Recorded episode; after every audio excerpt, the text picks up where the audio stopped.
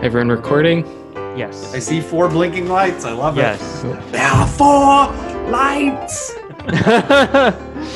yeah. All right. Well, welcome everybody to episode 20. Can you believe it? Of Yay. Pen Pen Pals podcast. Uh, I'm your host, Alex. Uh, and I'm Ben, and it only took me 20 episodes to figure out to chime in there. And he's our other host. He's amazing. Sorry, go on, Ben. Oh, and we have uh, two guests today for episode 20. So, one, uh, we have returning guest, friend of the pod, Brian. Hello. Brian, do you want to introduce our other guest? Yeah. So our other guest is my friend Ed Habis. He and I have been playing D and D together for a few years, Mhm. and uh, I recently joined his production company, Edelweiss EDWS, as their art director. Well, well, well. Ha, what do we got here? Yeah, so this is this is more than exciting, you know, it's more exciting. But yes, Edelweiss. It's kind of funny how this whole thing actually occurred. What is Edelweiss exactly? Uh, I know Brian has mentioned a couple of things, but if you could walk us through it. Well, you know, it's funny. In uh, around, I believe it was the late summer going into early fall of 2017. A good friend of mine by the name of Erin, she had this crazy idea. Like, first of all, she got inspired by RWBY. Uh, you know, Rooster Teeth. It was funny. Like one day we sat down. You know, we we had like we had tea, we had her like little biscuits and stuff because she's the one that is, is obsessed with her tea. I, I will never forget that. And we sat down. I introduced her to RWBY, and she had this just infatuation by the show and just everything when it comes to the hunters, the huntresses. What are they doing? They're facing the Grimm, the onslaught of these creatures and the unusual, mysterious nature of what they are. And she became so obsessed that she's like, you know, why don't we make our characters? And um, and I remember telling her like, hey, I was thinking very much alike. And that's when Edelweiss really took off. Is that uh, all of a sudden we came up with our own characters. Every letter in Edelweiss, which is E D W S, is a character. And that, that's how RWBY got its name as well, right? right. Just let me know if I, I um, go go a little too far in my explanation. No, that's fine. So if Yeah. I understand correctly, it's kind of like a fan fiction based off of yes, RWBY? yes, exactly. Well, well, actually, it's based off of the RWBY universe, but everything we got is original, uh, which is always what we want to be. And, and RWBY's uh, an anime or. Um, It, it's it, well, it's interesting because it could be categorized as anime. Uh, I'm sure. If I can jump in. Yes, yes, please, please. Yeah, so RWBY is uh, an American made production. It is very anime in its appearance. Uh, it is computer graphics rather than hand drawn art. Hmm. Uh, so that sets it apart a little bit, but there's a precedent with that in anime. Uh, but also, it's not produced in Japan. Hmm. Okay, Yeah. in the same way that Avatar: The Last Airbender is is anime styled at least, but yeah, okay. And I do feel like Ed is underselling it a little bit because uh, when I think of, when I think of fan fiction, I just think of somebody writing stories and maybe making their own concept art characters. So this is a a, a larger production. It's Oh, not yeah. fully animated video, but you know they've got still frame art with voice acting and uh, original musical scores, themes. Uh, it's a pretty produ- uh, impressive production. Oh wow, so like uh episodes as opposed to like fan fiction yes, chapters. yes, you will not believe we actually have. um, well, I mean, we're, we're we're still trying to get a you know back together, and and we're trying to flesh things out. But it's funny because volume one is technically complete. Uh, we, we, we have four episodes out, and like, you know it, it's an audio book with visuals, and you have every character interacting, and of course the character that I played as, you know, Willie J. Foxglove is his character, and you know he just has these rambunctious moments, and uh, you know it's it's it's funny how the inspirations were very uh, spontaneous and very much free flowing, especially the way Erin handled things throughout the beginning process. And yes, I, I don't mean to undersell. Trust me, it is explosive beyond belief. Um, ho- hopefully, we can we, we can continue with it and really make it bloom. So just one question for Alex and Ben uh, on this subject. I've kept up with as many as the uh, podcast episodes as if you've aired, but you still have a few in the can that haven't aired. Uh, is Ed the first guest you've had that is like like artistic content creator? Huh. I guess I'd have to ask some people to make sure, but it's entirely possible. yeah, I mean, I mean, we've had some pretty artistic people. So, like, you Hmm. know, Jim is a musician. Um, Nate Okay. does a lot of uh, drawing Visual and stuff art, like yeah. that. Yeah. But do they play racquetball? you are first racquetball They cannot even compare to this. What do you mean? Music and sports? Beautiful combination. I tell you. I know. Anyway, I'm, I'm, I'm, I'm exaggerating. I don't mean to bash anyone else. I guess the other pressing question for your uh, listening audience is Did these other endeavors begin with tea and biscuits? Speaking of tea and biscuits, I think it's time for the uh, PP Pals Peapod update. What a great segue.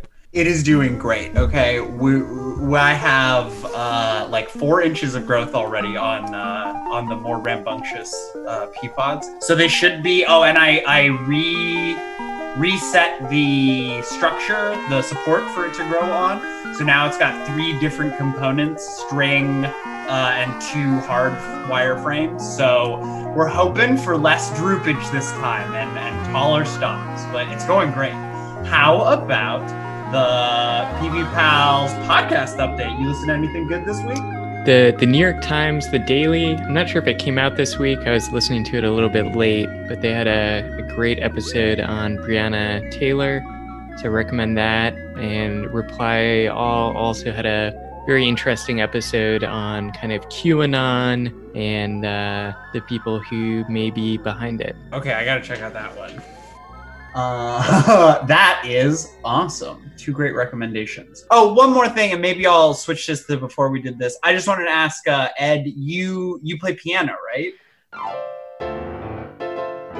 You will not believe this is this is how do I say this? I have refined the akimbo style, uh, meaning in this fact of I use both hands, and mostly stride. It's stride piano that I've been really influenced by and getting into, and it's kind of funny that I, um, you know, I don't I don't mean to be all over the place. It's just there's so much to talk about in this ingenious realm of the keys because it just seems like there's too many ideas that can flow, or at times I feel like I'm limited. Um, and w- what I mean by limited is I, I limit myself because I'm like there are patterns I could learn, you know, that I'm not aware of. You know, it's just it's it's really transcending yourself into a mind frame or mindset rather. Like, hey, I have the ability to do this. I have seen someone maybe make a similar comparison to a pattern, but how do I refine it? How do I make it different? You know, it's odd because I actually started doing music much later than usual. Like I, I never thought I was going to do music at all. Like I, it was just the last thing in my back burner.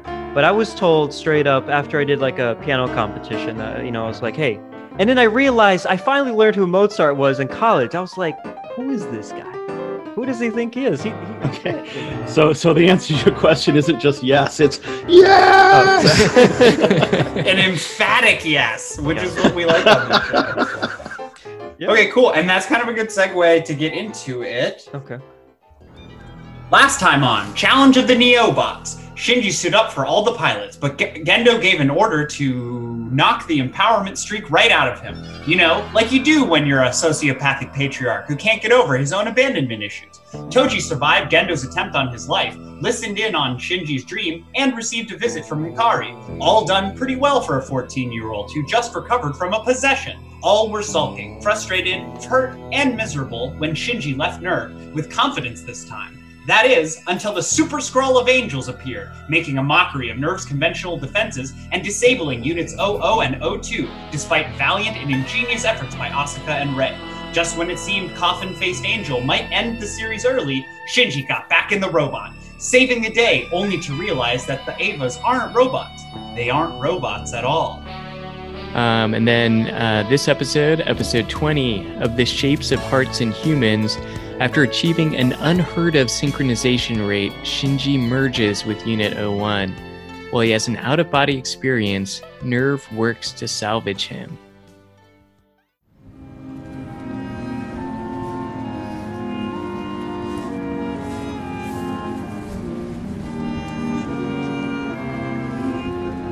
Become legend, young boy. You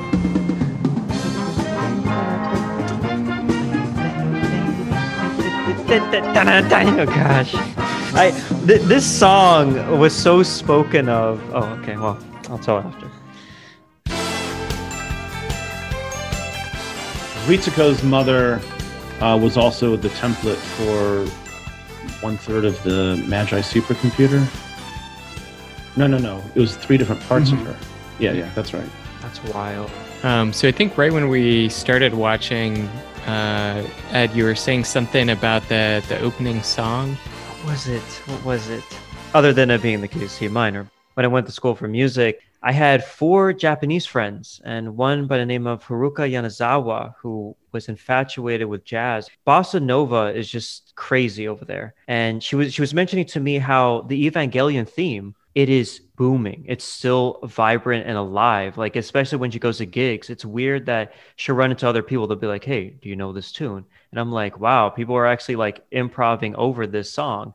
That's all. I just I feel confident saying that the uh, Evangelion theme is probably as recognizable in Japan as like the theme for Fresh Prince in America.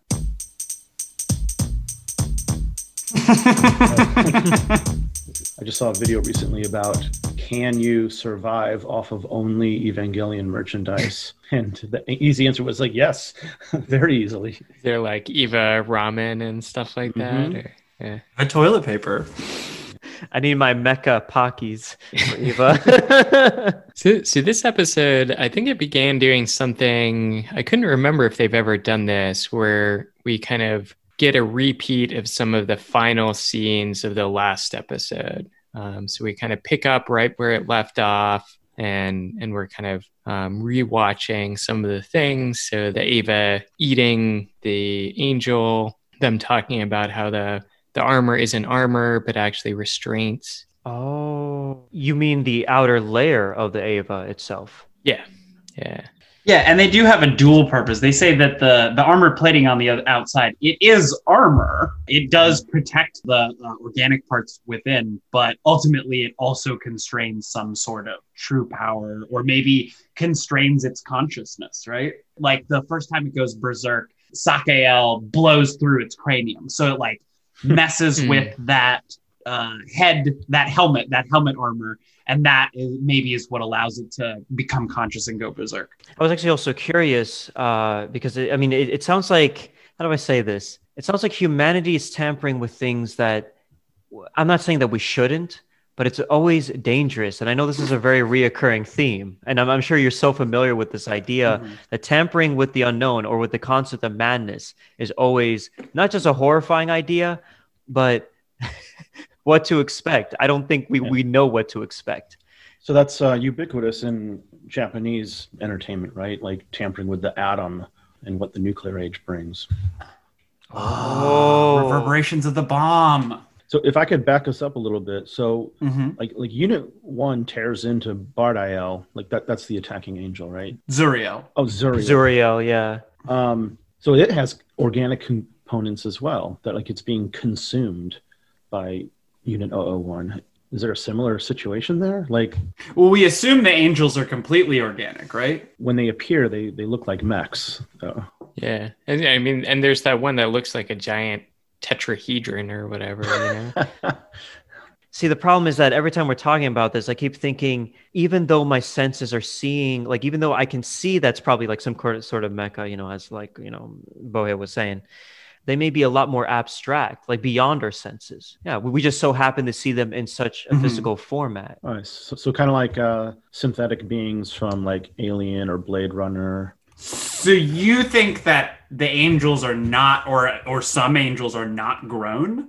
That they're not organic, that they don't grow. I mean, we do have ones that appear that like they're not natural things. They look like they couldn't be alive, but are you supposing that they are not alive, that they're not organic, that they're not grown? I believe personally that there are things that can exist even even even without some sort of source. Well, I, I guess Mhm. what I'm thinking of is our first time we see Adam. It's like this fetal thing, right? yeah, so it's this weird like embryo. Well, so since Evangelion deals a lot with like Judeo-Christian imagery, the only thing that sort of comes to mind with Ed's comment is, um, you know, this this idea, like within higher religious academia, about the timelessness of things. Some things might not be like born and then live and die, like we understand in the physical world. Like the physical world is this construct, or like if you think about it like a video game, its own rules that exist in this confined thing, and then outside of that, there's different sets of rules that don't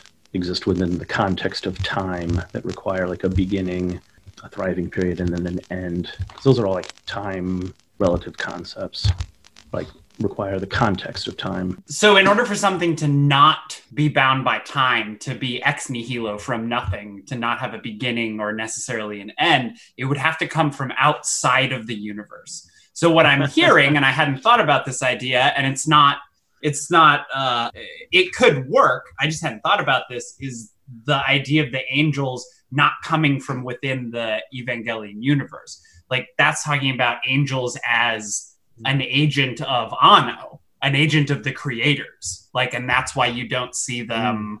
But we do see one get born. That's the thing, or at least we see an embryo mature Yeah. into. I don't know.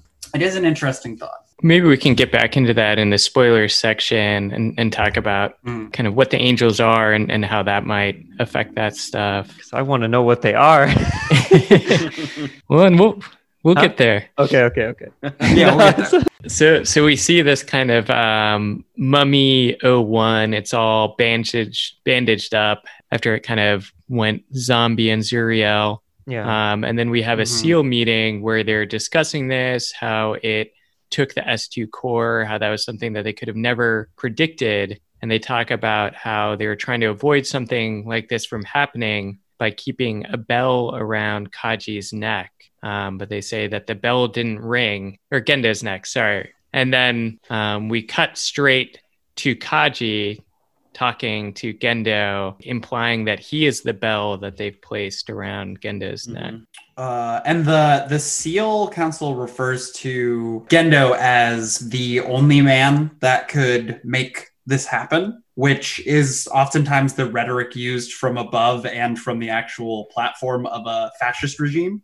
Oh. uh, saying that this strong man is the only one who can do it, who can save you from the darkness from the other. Wow, that's horrifying. Ben, that's a really interesting observation about that Gendo and Kaji dynamic. Because when I first saw the Kaji character, I was thinking of him as a handler for Asuka, but it seems at least SEELE's intent was that Kaji's the handler for Gendo. Yeah, and and I guess we know that Kaji is is a double agent, if not triple agent. Kind of unclear where his true alliances lie, but it sounds like you know maybe he was supposed to do something to stop this from happening, or he was supposed to alert SEELE, but he didn't for for whatever reason. And Oh, so that is just a mystery at the moment. yeah, or at least to me, I don't know. Oh, Um, okay, okay. Well, I think at that point he was out in he was out in his uh, melon patch.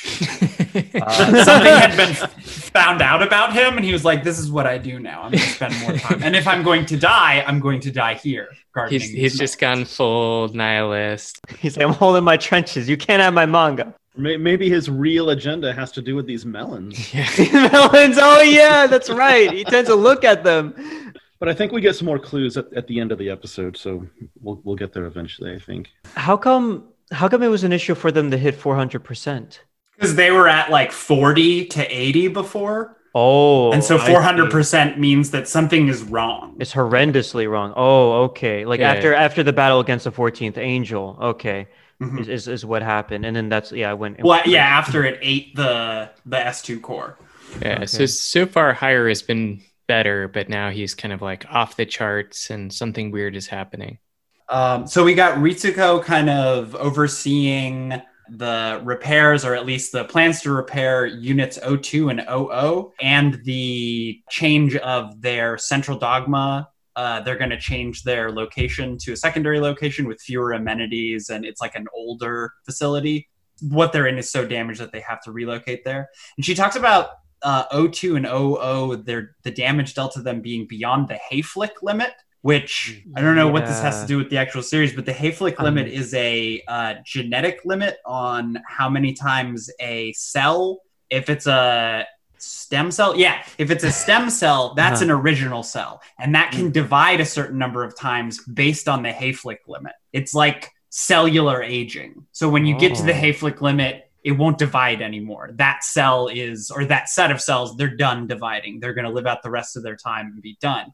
So I don't know what that has to do with the Evas. Maybe it was just a Oh. cool science word to throw in. I there. mean, i'm gonna speculate for them, right? So that if you're regenerating a bunch of tissue, right, you're going to need to mm-hmm. make a ton of new cells to like fill in all those cells that you lost. And so maybe, you know, there just aren't enough stem cells. They can't possibly divide enough times to like recreate all that tissue that they need to regenerate. Oh, so mm-hmm. it's it's pretty much a mm-hmm. hazard to the pilot, right? I, th- I think it'd be a hazard to the the Eva. The Eva. Yeah. So, oh, Yeah, I it's, see what it's you're like it's a limitation on the Eva's regeneration, maybe. Oh gosh, Exactly. It's staring me right in the face. Oh, is this why uh, Unit One was back in the hangar, bandaged up?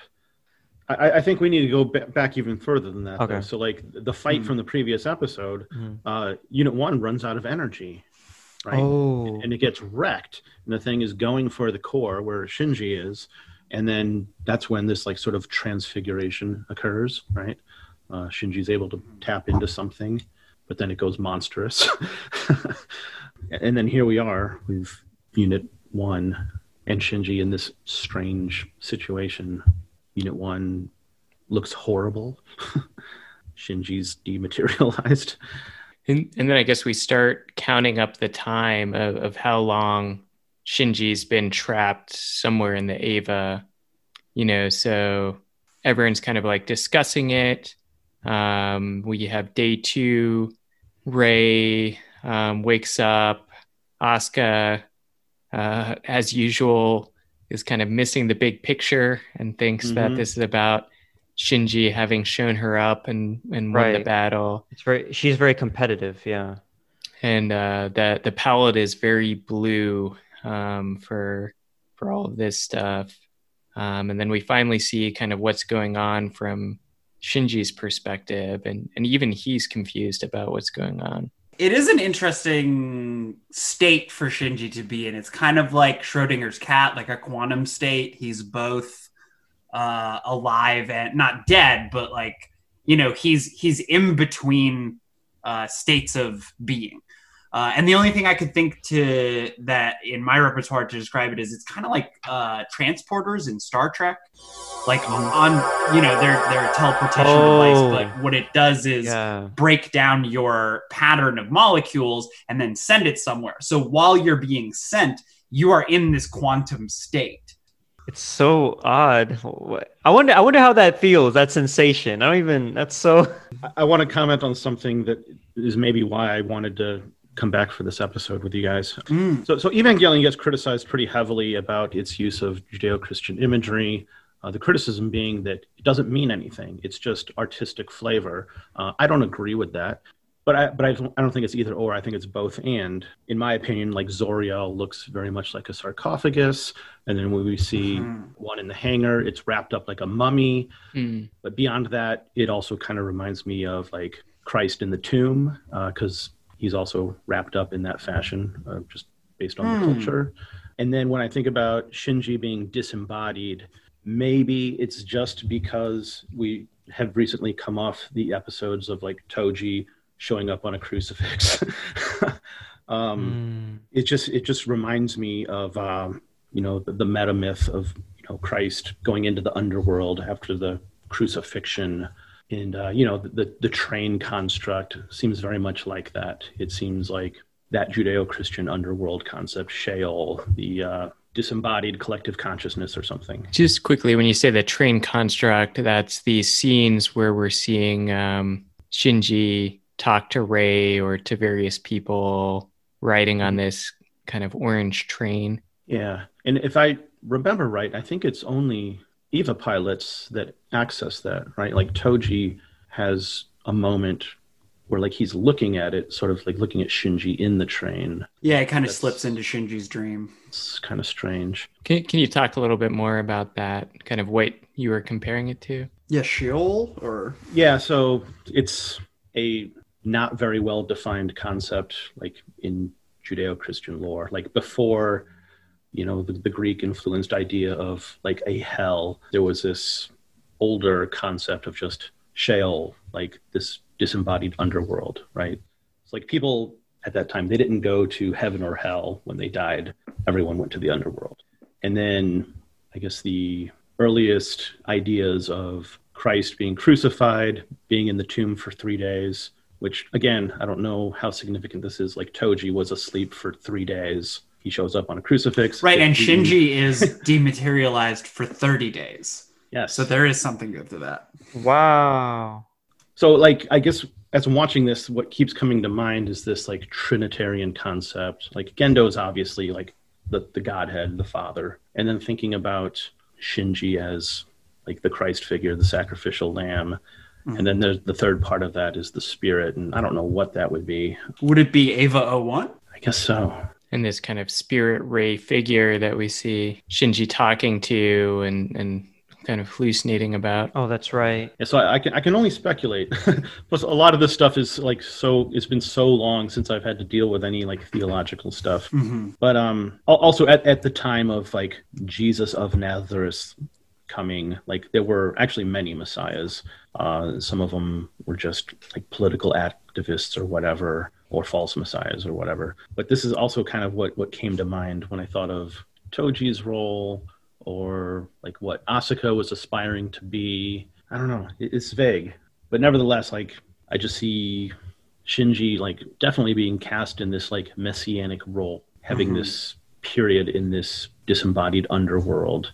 And I think it's probably too soon to comment on what happens after he emerges from that. It seems like a definite trajectory being set up. So so I guess while while he's in there, you know, so we see that his body isn't in the suit anymore, but his consciousness is still there. This episode almost feels like a bottle episode because so much of it is flashbacks to different scenes. So we get kind of this strobing flashback of of kind of like all of the characters in the show, all of the the angels that we fought, and then text. Uh, in this case, teki, uh, the Japanese word for enemy. Oh, the topographic imageries is what you're saying, yeah? How how it flashes on the screens, right? On the screen, like the letters that show up. Yeah, yeah. And and so he's he's kind of I guess we go through this whole thing about, you know, he's seeing all of these like enemies and thinking about who they're fighting and why and then kind of ends with this image of of Gendo standing up over him. Um, almost like he's, you know, the final boss in a video game or something like that. He's the Shinji's ultimate enemy. Oh, he represents. Yeah, actually, I could even. Yeah, fear. Yeah. Well, he starts out as kind of uh, uh, an abandoner, or at least that's how Shinji feels about it. And then when he gets to NERV, uh, which we we re- reveal in this uh, uh, hallucinogen like segment that Shinji says he f- initially came to NERV. He agreed to come to NERV to tell his father off. Like that's what he wanted to do. But when he comes back to be at NERV, Gendo kind of morphs into this role of rival or tormentor. And then now he sees him as this uh, dictator or godlike figure that a misanthropic god that does not love his son or does not love his creations. Mhm. And I think just the way that this show plays a lot with like religious themes and religious imagery, this episode and also has a ton of Freudian stuff, right? Yeah. Um, and Mhm. and so that's kind of like an Oedipal concept too, is that um, you know the son has to slay the slay the father. Yes. Okay. So I'm, I'm glad you said this because this actually kind of solidifies the, the vague idea that was growing in my mind. So in the, the next scene, we have the uh, the repeating image of these escalators going up and down. And um, as I saw that uh, in this episode, it what popped out in my mind was Jacob's ladder. It's from Genesis. The vision of like the angels ascending and descending, like to earth from heaven, through a central figure, like a prophetic messianic figure. Uh, and then we Hmm. go to that to Gendo again, right? And there's a conversation. I'm, I'm sorry if I'm getting too far ahead in our notes here. Like, No, I think this is where we are. yeah, Yeah. yeah. Right. Um, abandonment is brought up, right? Mhm. And then to me, like this addresses like one of the biggest problems in uh, religion, at least with Judeo-Christian traditions, is like the silence of the Father, silence of God the Father, right? And the desperate effort to hear, see, or feel that relationship through Hmm. these circumstantial things and like latching on to them, which I think like this is Shinji's struggle, right? He wants this connection or has been hurt by the lack of that connection. Hmm. And I don't know if he does it so much as other characters like like Rei latching onto maybe trivial things like the glasses Oh yeah. to, to anchor some type of connection that maybe isn't as solid as it needs to be. And, and I guess through that lens, right? So that Shinji feels that his father or God abandoned him when his mother died. And then talking to this Rei figure, it's like, no, you ran away. You abandoned your relationship with God when your mother died. Oh my gosh. Now there's a really crazy theory popping up into my head now. It's like a reinterpretation of the title of our very series, like Neon Genesis Evangelion, New Beginning Evangelists. Like maybe this is what Shinji as like a messianic figure, like maybe this is what his mission is. Just the rejection of this distant, abandoned father to find some other substantial connection gosh, uh, we're really on the edge of like spoiler territory here.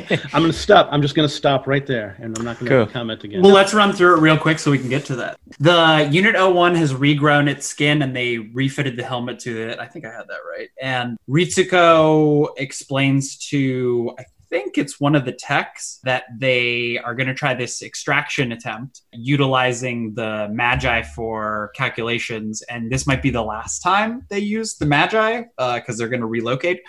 Uh, Ritsuko says that they have attempted this not Ritsuko, but NERV has attempted to extract a pilot. This happened to someone before, but it happened 10 years ago, That's which is the first time we've heard about other pilots, like, you know, another generation of pilots before these ones. I'm not sure exactly who they're talking about, but uh, we'll get to that. And then we get to day 31. Mhm. So he's been sitting inside this thing for a month, which is a new record for how long we've like stuck a pilot inside of a plug for. And and just really quick, I think right before then, um, we have also the the second title card for this episode, um, weaving a story to oral stage. And so again, I guess like oral stage is one of the Freudian stages of psychological development, or I guess it's the first stage. And so it's kind of like the newborn that is obsessed with, you know, sucking on the mother's breasts, kind of exploring the world by sticking things into its mouth, which uh, You're so we'll see will will come up later in the episode. Yeah, yeah, we get that image. So Shinji's still having this hallucinogenic experience. We assume he's been having it the entire time, but of course, you know, his nervous system is detached from like a sense of time. So who knows what he's actually experiencing? He's disembodied. Yeah. I made this note. His relationship with fighting and winning is becoming dysfunctional. Like he had some want to get near to his father initially, and then he has different people in his life that it solidifies it here. There are different people in his life that praise him when he pilots the Eva, and especially when he wins fights with the Eva. But that's like, at least in this scene, it seems like that's becoming his only reason for living. Whereas we had seen him as a little more balanced of a character. He has his own problems, but we saw him as a little more balanced between Asuka and Rei. Yeah. Rei being like totally distant even from her own personality, and Asuka being way too obsessed with her own personality and experience. Well, now he's kind of deviating towards Asuka's side. That's very true. He feels that piloting and winning are the only way. Yeah, I guess in the last episode when, you know, he was running away again, he was going to give it all up. He comes back and Gendo asks him, you know, like, why are you back? What are you doing? And he says, basically, it's like, this is my only identity. Oh, I am Shinji. I am the pilot of 01. Mm. This is what I do. I, I guess this is maybe subconsciously like why I latched onto this episode so much. Like I just feel like the like the Judeo-Christian imagery is like so strong, right? And we haven't gotten there yet, but like we're approaching this like sort of 40 days concept with Shinji being disembodied. Obvious Judeo-Christian parallels with that. And that that's Jesus out in the desert. Uh, not only that, but also the period between uh, the crucifixion and uh, the day of Pentecost, like Jesus' ascension back into heaven, uh, sort of like Siddhartha becoming the Buddha or whatever. So when, when I'm thinking about the psychological trials Shinji is going through, it reminds me of uh, Jesus' 40 days in the desert with like the three trials, right? So he's confronting the, the detachment with his father Gendo. And then, as we've already sort of commented, Shinji's like recalling like the praise and acceptance he was getting through conforming and performing uh, just as this mono identity as the Eva pilot. And I guess we can't really comment on what the third trial might be because we're not there yet.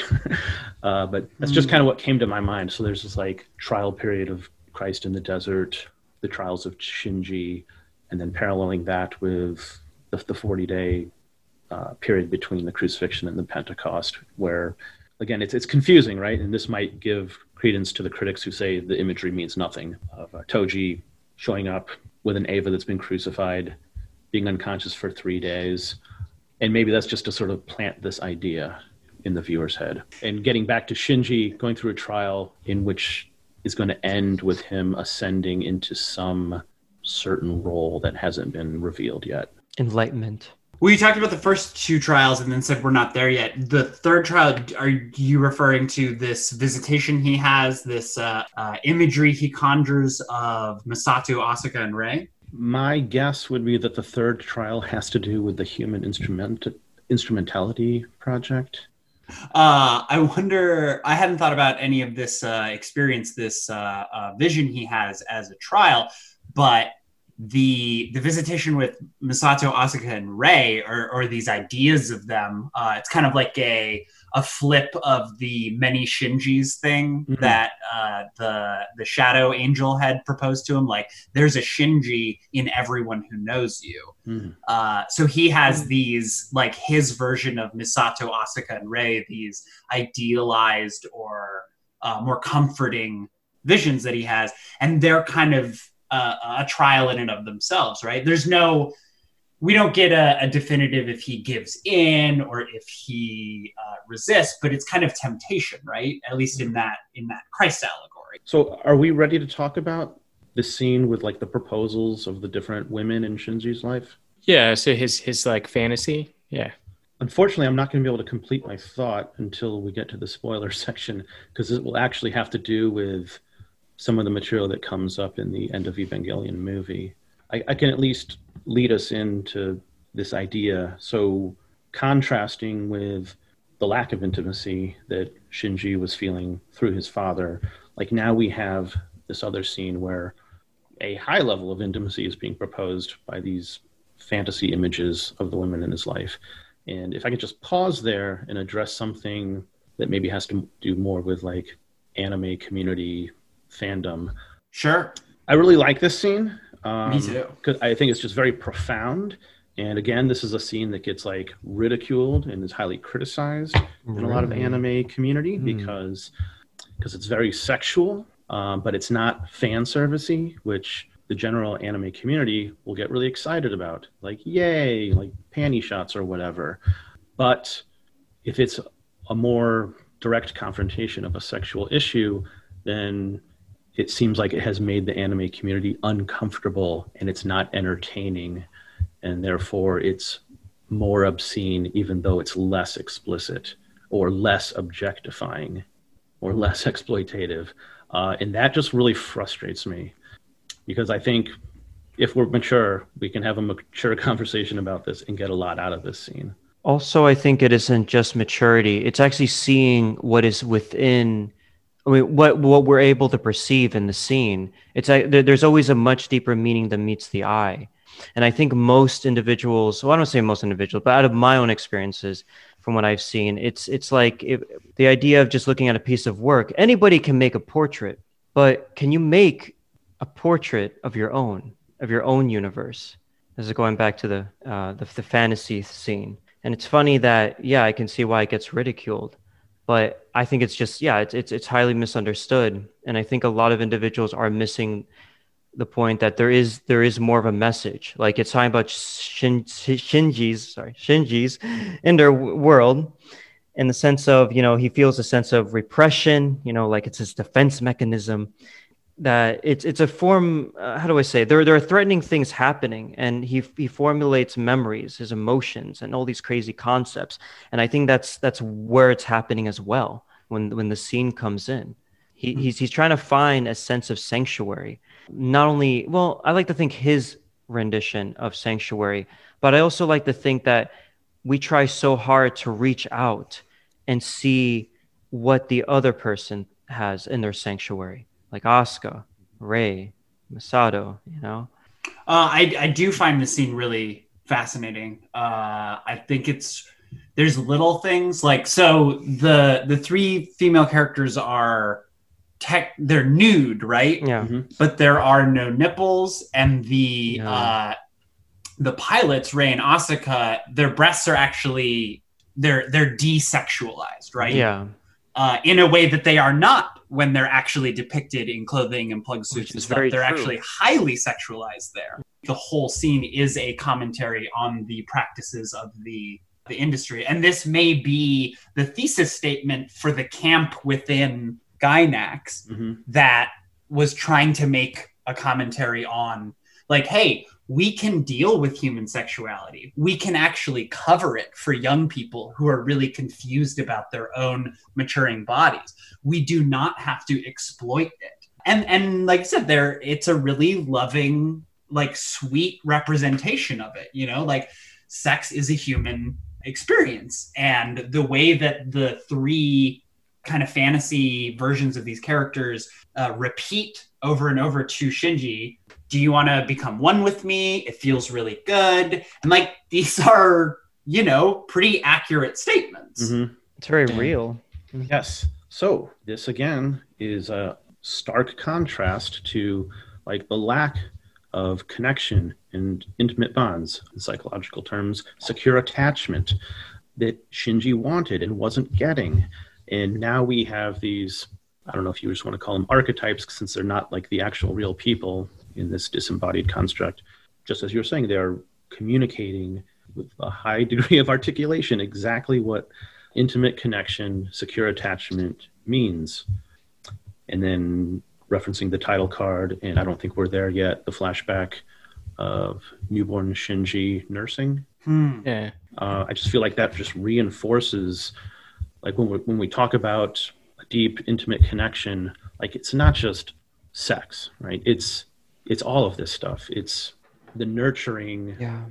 in your most vulnerable form connected with another person and most commonly through a physical connection And and in fact, we so we get we get two scenes of Misato, Asuka, and Rei. So we have the one that we were talking about um, before. You know, then they're trying to extract Shinji. There's this feedback loop thing where he's hearing people saying his name faster and faster, and then that ends with another scene of Misato, Rei, and Asuka asking him what he wants, and then his who we know from previous episodes is his faceless mother asking him um, the same thing, asking him what he wants, Oh, that's right. kind of drawing that parallel maybe between the connection and, and I don't know, Mhm. that maternal bond versus these sexual bonds. Mm-hmm. Yeah. We get a cool tran- semi-transparent shot of Shinji. I think it's the only shot we get where you can see him inside the plug for the episode because he's supposed to be diffuse. And I thought it was short but cool representation of kind of a quantum state. And like you're saying, they're asking him what he wants, leading me to believe that the success of the experiment really is dependent on Shinji, mm. whether he wants to get out of the robot, get out of O1 or not. And and so maybe this is, you know, does he want to just merge with the Eva right now or return back to his body? Mm-hmm. And, and I guess, correct me if I'm getting out of place, but um, this is around when we get that flashback of Shinji's parents.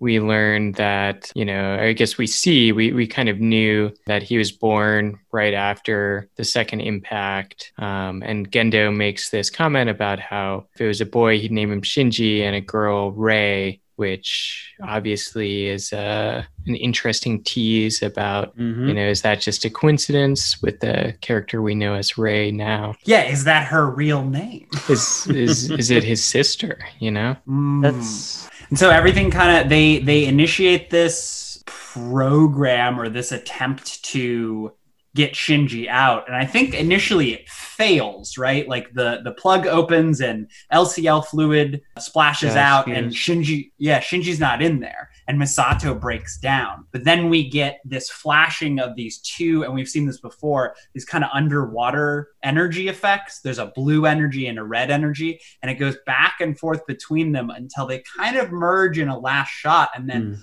Mm. boom, Shinji's born again. And it's kind of like the the energies of you know two people birthing a new person. And I mean, Mm. obviously, Oh. this is not Shinji being born for the first time, but it is again another rebirth. Another for him, rebirth. which- yeah, Yeah. you got you got it. Yeah. yeah, I was about to say, yeah, that's right. I love it. Yeah, and then kind of going along with the imagery of a rebirth, he comes out, you know, wet and naked, and Yeah. Sorry, I shouldn't laugh at wet naked people. yeah, it is what it So- is. Gosh, What? man, Oh. It's all it, it really ca- creates like a really neat picture, uh, just like how linear it all is. Which is funny because I was so confused and lost on my first viewing of this episode. I, I- I did want to comment on the um, the flashback scene between Shinji's parents. I thought it was really interesting. Gendo's perspective was so negative. Like he refers to the world Shinji was going to be growing up in as a hell, and then his mother's response was I, I don't remember the wording exactly, but like you can make anything into a paradise if Like if you have the will to live or something like that. yes, you can- there You should live it basically. Ooh, Et in Arcadia ego, Mm. and in Paradise I am. Sorry, me and Brian are in a Oh. book club. We're reading through the Invisibles, and there's a an issue that discusses paradise, and the conclusion it comes to is that paradise is not a physical place; it is what's in your head. That makes a lot of sense to me. I don't know why we, we get so fixated on like it's a physical plate. I'm like no no no no no no no. It's it's Mhm. it's a, it's about your individual perspective. But what I find even more horrifying is if I were to try to step into someone else's perspective of what they think paradise is, because I probably wouldn't understand. It's it's crazy. Mm-hmm. Uh, okay, so it succeeds. Maybe not the actual attempt, but Shinji does get out of the plug. He remanifests his body. He's his own physical being again. We assume he's in the hospital. He goes to uh, get like checked out. I don't think we get to see that. Yeah, I think we immediately move to Misato driving Ritsuko somewhere. Yeah, I guess dropping her off or something. Should have gotten that drink. You know, you get you have to enjoy the present moment. What are you doing? Sorry, I I was I was about to say there's a scene happen because I'm like, uh, you just lost paradise right now. You know, you could have you could have had it, but I guess paradise is lost. So I mean, Well, Misato's going to find her own little piece of paradise. I know, I know, I Uh, understand. I'm just I'm just Yeah, and I can't believe how amazingly I don't know if prescient is the right word or just like future telling that this series is because the car's dashboard Uh-huh. looks exactly like a modern car's dashboard with like a little Oh. screen that turns into you know your backup cam. uh, yeah. You just offhandedly predicted the future. Good job. Hey, I guess in that scene too, Ritsuko kind of implies, you know, that maybe she's having some sort of secret tryst of her own, um, a little bit of foreshadowing. Mm. Um, but we have this weird final scene with uh, Misato and Kaji. Uh, it's almost just a still shot the whole time. We're seeing a bedside table, you know, some cigarettes, some more Freudian stuff. Misato tells him how much he's like her father. yep, that happens. Yeah, and and this scene is a lot like that the the vision scene Mhm. where another anime or another crew or even other members of this crew if they had their way you would actually have shots of Misato almost naked Mhm. or you'd see her getting up and going to the bathroom or something and that would provide the fan service for the episode instead we see nothing but we do get an incredibly intimate scene you know yeah she talks about Mhm. her father. She tells Kaji that she only smokes after sex. That means that Kaji is the only person who knows that she still smokes, Mhm. which means that we get to know that she still smokes because we're privy to this intimate moment. And I can see where people would be upset about this. And like, I'm not, I'm totally against those people. Like, this is awesome. This is really like how to capture that kind of a scene. And even when it turns to, uh, they kind of get back into it, they start to uh, uh, kind of make love again. I timed it. It's about 40 seconds Mhm. from when you hear very suggestive sounds Wow. to the end of the episode. And just in that 40 seconds, you actually get a fairly decent dis- uh, uh, audio description of how a sexual encounter might go. Both people make sounds. You have, you know, kind of playful dialogue about what's happening or what you're going to do because you still do need to check in with the other person and mm-hmm. see if they're comfortable with what's happening. Like, I just. I just went bonkers. I couldn't believe that they got this put in, and I love that they got it put in. Really? And like, what happens at the end? You know, like like we have this kind of it's almost like the tropey, like you know, suggestive sounding dialogue that then ends up being about something else, right? Like, oh, like don't stick that in there. What are you doing? And you're like, oh, it's some mm. weird sex thing. And then it's like him putting a pill oh, capsule. on the side, yeah. and i was Uh-huh. like was he like poisoning her like no i'm serious like he's like yeah i was like that. gonna give you this gift like the Oh. final gift like Oh, I see like- what you're saying. That's crazy. yeah well I, I don't know like am i am i crazy for thinking that No, is no, that like no, him like that's- telling her like yeah i was gonna kill you and then they just like go back to like having sex like i don't know It- yeah, it makes more sense in retrospect. Thank you guys so much for coming on. This has been really amazing. Really? Oh, okay, Uh, of course. Did you guys have any uh, final thoughts? Uh, I just feel like that's a really great place to end it. Really? Oh no, no, no! This is great. This is great. No, uh, other than I'm sure, I'm sure I'm gonna have like probably hundreds of questions for next. Well, maybe not hundreds, but plenty of questions to ask, and in much more further detail and elaboration. Because this actually did, personally speaking, this had really opened my eyes to what Eva was. Because I remembered I jumped into Eva literally right after graduation, uh, right after college. I was just like, what am I doing? And then I found Eva by accident, and it just became such an enlightening and insightful like ride. Even though, even if I didn't get it, I didn't get it first time, not even close, but my instincts were telling me you get it in some weird shape or form. And you know, I, I'm I'm sure I'm not the only one. Yeah, I think you just described all of us. yeah Yeah. well, you got something out of it, and that's the point. And that's, you know, hey, you just described the purpose of this podcast to revisit it and get something oh, else. Oh, out I didn't even know. Wow, Yeah. good job, guys. Do you guys have any recommendations? Brian gives us really great recommendations, so maybe you can spotlight something, Ed. you mean an anime you really love, or You know, I ran into an anime called Ergo Proxy. It gets into these very deep themes, not just not just from you know mythological things, but philosophy, talking deep into psychology, you know, just the consciousness, subconsciousness, just the premise of it. Just diving into it is just like, what's this investigation? Why is this investigation going? And the main protagonist is Re-l, and she's basically trying to understand what is the proxy because th- there's there's a creature called a proxy and for some reason it is not exactly human yet it is like it is no different from us but we treat it like an abomination like anyway yeah it takes place like an apocalyptic setting and we live basically society lives within or the so-called world lives within this dome. Things are very regulated like 1984 you're always being watched and monitored. And i wouldn't be surprised if it also took things from Eva. Like just mm. just i mean not i'm not saying that it, it did but I, I wouldn't be surprised. What was another one? Oh, girls last tour which uh, bohei always talks to me about strong recommendation?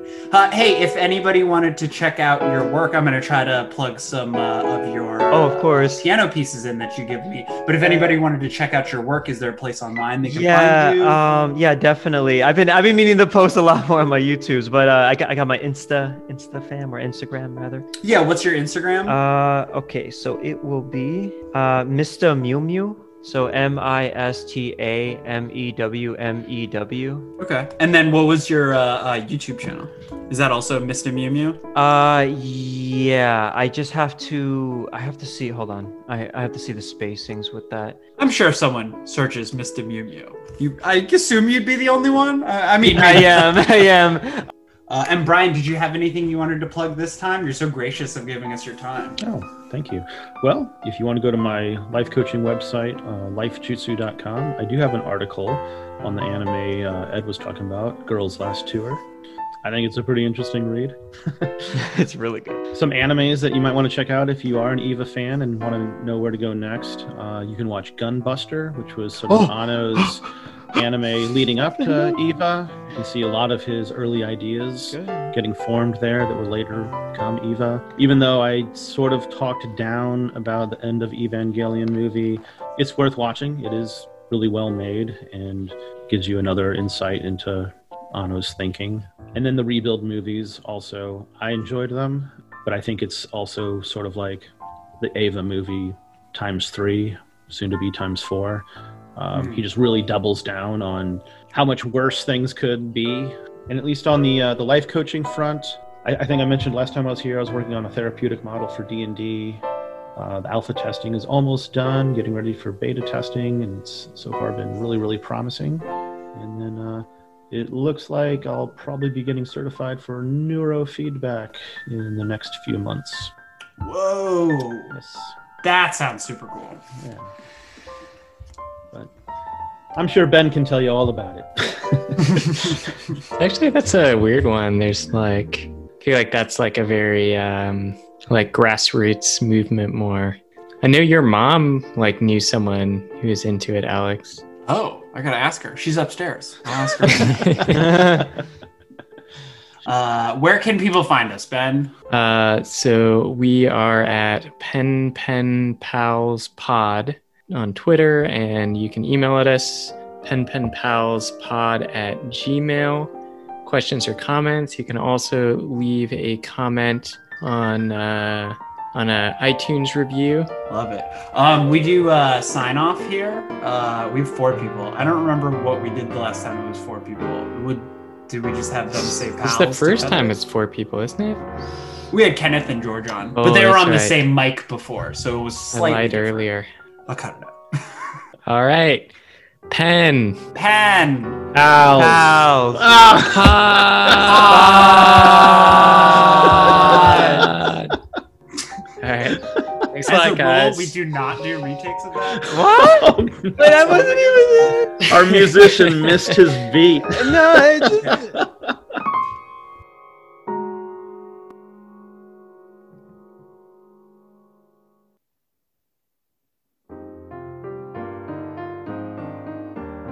Are, are we kind of free to discuss spoiler stuff now? Yeah, let, let, let's go to let's go to spoilers now. Okay, this is our spoilers. Spoilers. Spoilers. All right, so later we we do know what's in the capsule, right? I, I I don't know. I don't remember. Uh, it's information. There's like a chip. Um, he's he's passing on information. Like he kind of knows that this is probably the last time they're going to see each other, and he's passing on intel to her. Like she opens up the capsule. There's data that she can access, and that leads her a breadcrumb, like a trail that she can follow later. Just the, the, the funny thing for me personally about this scene. Uh, well, well, I guess this is going to get personal. So I grew up in uh, a little town called Baldwin, Missouri, in the '70s, and we did not have sex education. Uh, parents, like good Christian, Republican, conservative parents, didn't talk to their kids about sex. So my first sexual experience was very awkward indeed. And it kind of reminds me of the scene at the end of the episode, right? A lot of the stuff is just biology and goes okay. But sometimes there's just like whoops a daisy kind of things that happen and it's awkward. And hopefully, if you're confident, which I wasn't, you could laugh about that. Um, so that's kind of like what came to mind like, oh, this is like kind of realistic. this isn't uh, some kind of ecchi type anime. Uh, so I appreciated that. But then the, the kind of funny speculation that popped in my head was um, so the two of them are naked and uh, he's got a capsule that he's going to give her Where was the capsule? They're naked. All of a sudden, you hear something awkward happening. You know, uh, Misato comments about it, and if I really stretch my imagination, maybe he had it in his ass. And he's oh, out of his ass, and you're she's so like, right. "What the hell are you doing?" And he's like, This is a present for you, a butt present. The, So, the Freudian guess- stage after the oral stage, anal. "Oh my god!" Well, you know, in the world of spies, I guess you got to do some butt stuff. oh yeah. I love it. Yeah, was there any spoiler stuff? Any I know you had some questions you wanted or some stuff you just wanted to go off about, Ed. Oh, there's there's always questions. Like I said, the the origination of the angels. Where do they come from? How do they manifest? Why do they seem to be so persistent? And wait, what are, are, aren't they after something? Yeah, they're after Adam. Adam, right? Oh, oh, on the cross, right?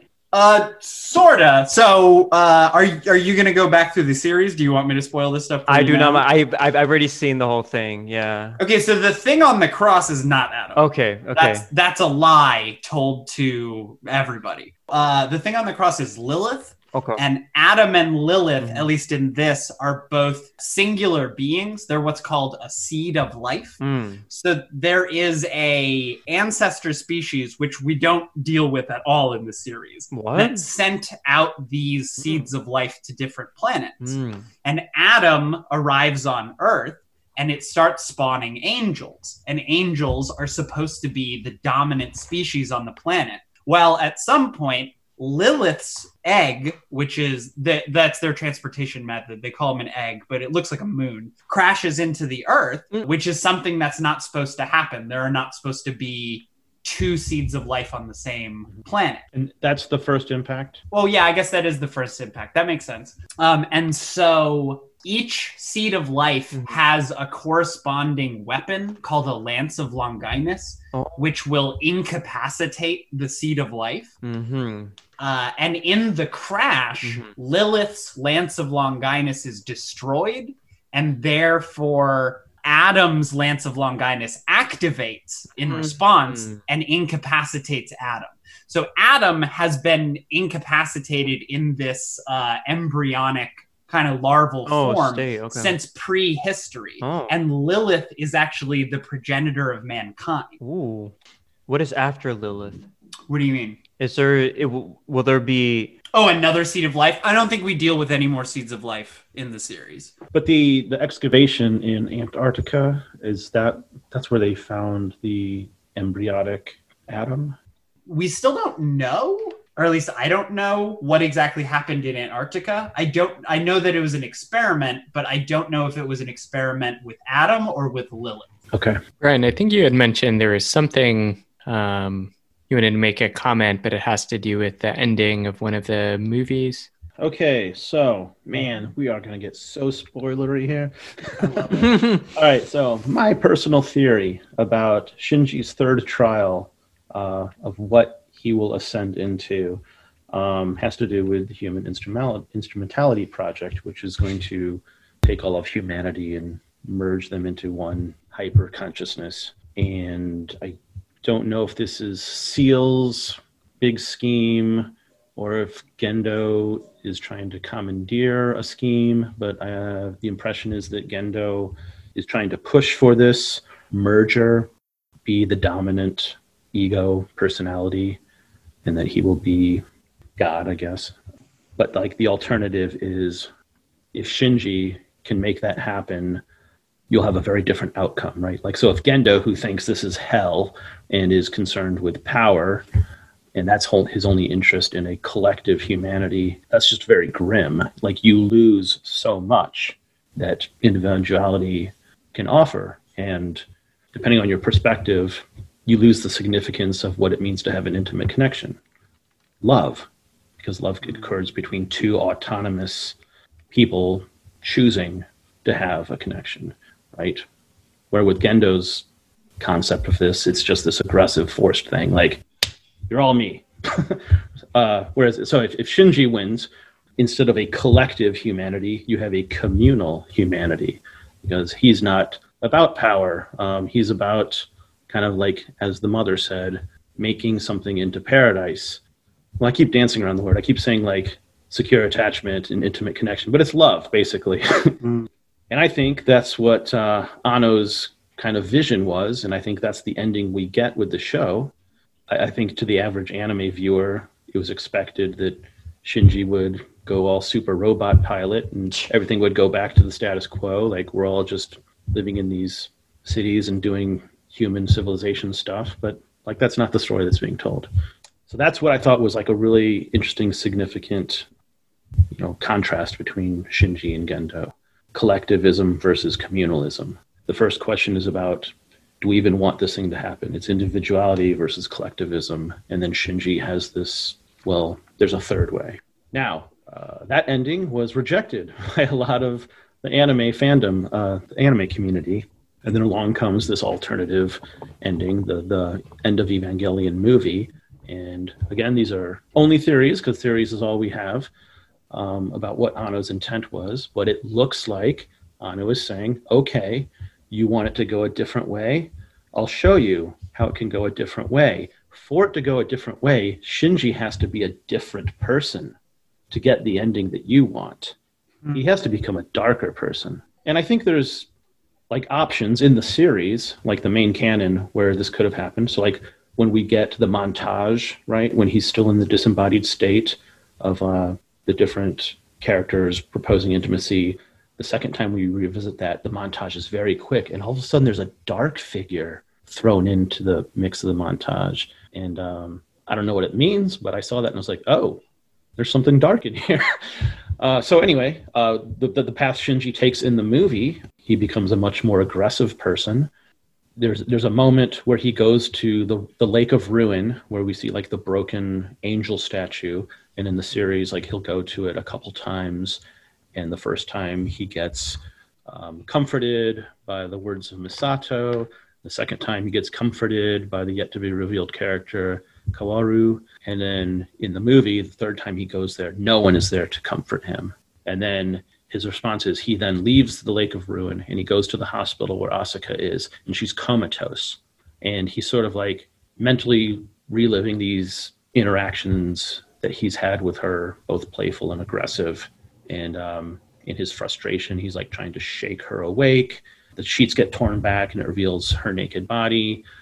He's just like in shock like presumably in just in horror at himself of losing control. And then we see him look down at his hands and he has like a white sticky fluid on his hand. And it's like, what the hell is that? Like, did he break the IV bag when he was shaking her? well, so later, there's another like sort of mental construct scene, and the spirit of Asuka is confronting him and reprimanding him for masturbating in the room where she was. Hmm. So that's what happened off camera. He goes, she's comatose, she's vulnerable uh, through the fit, her naked body is revealed, and then Shinji masturbates. So this is the dark path he's on to become what what the fans wanted. The Shinji who's going to fight and kill and win, and he's going to be more like Gendo. Hmm. And uh, you know, like the movie, I enjoyed it. Like it was visually fun and cool. There were a lot of great fight scenes, a lot of great action scenes. But um, I think Anno sends this. He, he uses it to send uh, his message, kind of like punishment. I think.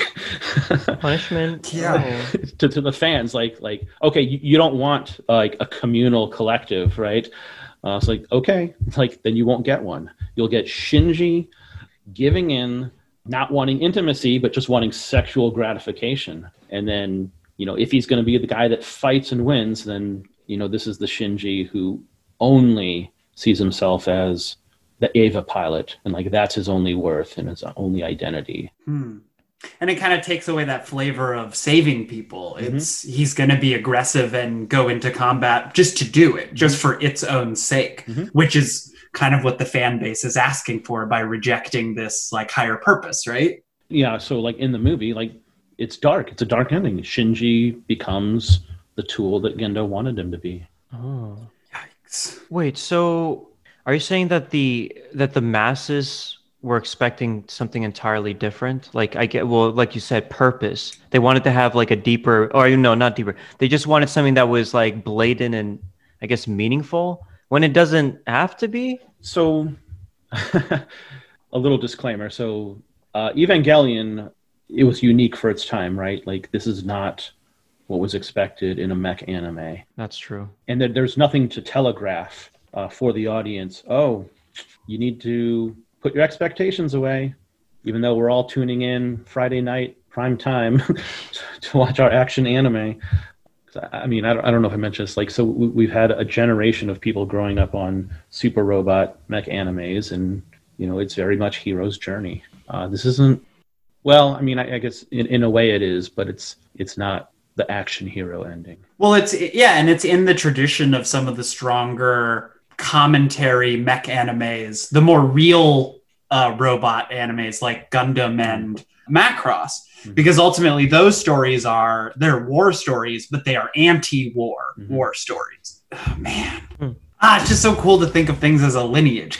Just real quick, I, I do think it's really cool that they put in that scene of the parents and Gendo talking about wanting to name a daughter Rei. And I think that kind of puts in your mind the idea that, you know, Rei might be his daughter, which kind of moves you in the ballpark of the reality that, that Rei is the clone of the mother Mm. which I think then will make that twist, you know, both feel kind of more plausible or realistic because they've kind of foreshadowed it.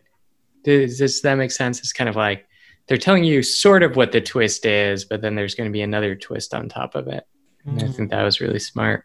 And and oh yeah, that was a question you had earlier, and we can answer it here. Uh, the reason that Shinji can pilot O1 Mhm. specifically is that O1 there's a consciousness inside of O1, and that consciousness is his mother. Oh, And so I, I think that the experiment, the uh, extraction experiment that Ritsuko talks about her mother initializing 10 years ago, I think that's Yui. That's Yui Ikari Mhm. when she merged with the Eva and then trying to get her out and failing. oh, but they, oh yeah, they failed. Oh, Now, I could be wrong. I haven't Yeah. looked forward in the wiki enough to say that with confidence, but it lines up. It's kind of interesting because then in this case, it's kind of like, is Shinji going to merge with the Eva with the soul of his mother?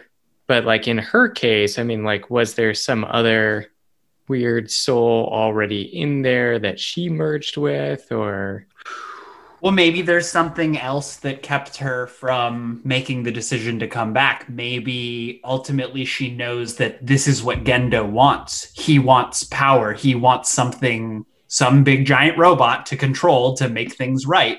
And she, out of love for him, gave into that idea. Or maybe she saw the unraveling of her relationship with Gendo, with him being so pessimistic and her being so optimistic oh, you know those two colors those two guess- perspectives yeah. merging to create the purple of shinji maybe that was too much that conflict was too much for her and that dialectic had to collapse itself and this is how she could she could get away from him Mhm. but still be with him kind of have her cake and eat it too by being in the Eva So th- there was an interesting callback in today's episode. Um, like Shinji was saying that something smelled like mother, which goes back to the first or second episode where he's first in Unit One and says it smells like Rei. yeah, he's also said it smells like blood. oh, Oh yeah, the uh, amniotic uh, sort of. yeah what is lcl and actually do you know where they get the lcl fluid Where, no, where? They don't manufacture it it bleeds out of lilith and they just collect it oh boy!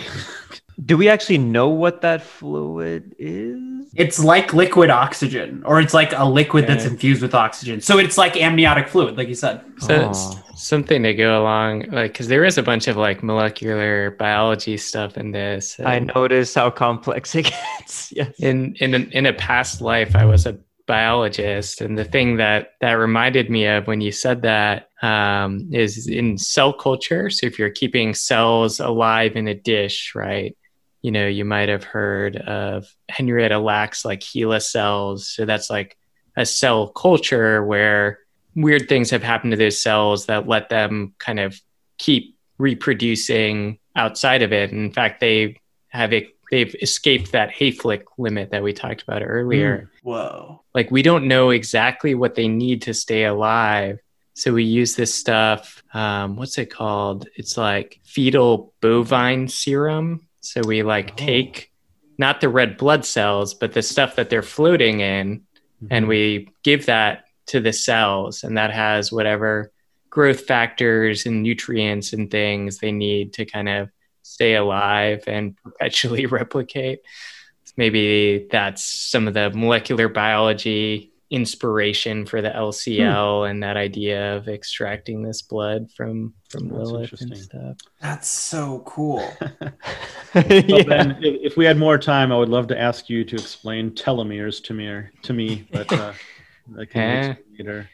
Um, and even the human instrumentality project yeah. like more more about the behind the scenes and i More. more i want more i want all of it yeah Oh, I was just going to make one last observation about um, like Judeo-Christian uh, references in the show. So the headquarters is called Central Dogma. I don't know if it means anything, but like the way Shinji and Rei's names translate, depending on what uh, kanji you use, means the law, and depending on what kanji you use for Shinji is order. Oh. But um, one of the significant changes, like between Old and New Testament theology, um, is reliance upon the law, and then however you want to interpret, like a messianic ascension. So, just so I'm like equally offending everyone at the same time, I am not subscribing to any particular religious tradition. I'm more of a phenomenologist. And just saying as a matter of fact all religions evolve. I'm sure that will offend somebody but uh, probably everybody. But you know like modern day christianity looks nothing like first century christianity. It just it's just the way it is. So it seemed like to me that um, gendo's path in his intention for the human instrumentality project was just about his idea of what was right and his idea of order and it's gendo's way or the highway like gendo's law Hmm. his dogma, and then Oh, okay. Shinji's path represented um, something that didn't have to do with like a law or a dogma. It just has to do with love Ooh. and a authentic connection. Oh yes, yes. The the disclaimer, what I wanted to get at. It's not this way now, but pre first century Judaism was really struggling with adherence to the law because it had evolved to the point of having 613 laws that you had to abide by to sort of qualify as holy. I, I'm not going to get the terminology right. It's just been too long, but uh, it was overwhelming to say the least. Uh, and then all kinds of other things had to be implemented to make it manageable. When I was watching this episode, I was thinking about Gendo and no one can freaking make the guy happy. it's like uh, he's just so damn rigid. He's- constantly unhappy i mean of, of course you're going to fall deeper and deeper into not just your own thoughts you you're hollow at that point yeah, but like it's like in, in the the first time we're hearing Shinji's thoughts in this episode, like thinking about Gendo, the first thing that comes to mind is conformity and performance and all this conditional crap to get Gendo's approval. And it just all seemed like, oh, maybe maybe this is what unifies all this Im- imagery and like these ideas. Gendo the father, who's about dogma and the law, and that's it's just not manageable. Hmm. Again, just some abstract thoughts that were going through my mind. It seemed interesting to me. Ben, didn't you know something about central dogma? Isn't that a biological term or a scientific term? Yeah, yeah, it is another. So I think the central dogma is that DNA gets turned into RNA and RNA gets turned into protein. So it's in some ways the order of the steps, but in, in also like the organization of of kind of these fundamental principles of how life works in the cell. But yeah, dogma is such a a religious word too. I, Yeah. it's just a weird thought that I've had a couple times now, and and it, you know we have these big themes about religion, about you know maybe kind of like governments and societies, like Freudian psychology and stuff like that. Um, but the thing I keep thinking of, you know, you know, so this this idea of like life being seeded by an alien force, uh, we call that like panspermia. Um, Spermia. and you know, there there's this thing too that when when a sperm connects to the egg, the egg hardens its shell to stop other sperm from getting into that egg. And there are never supposed to be two sperm that simultaneously fertilize an egg. Oh Um, god.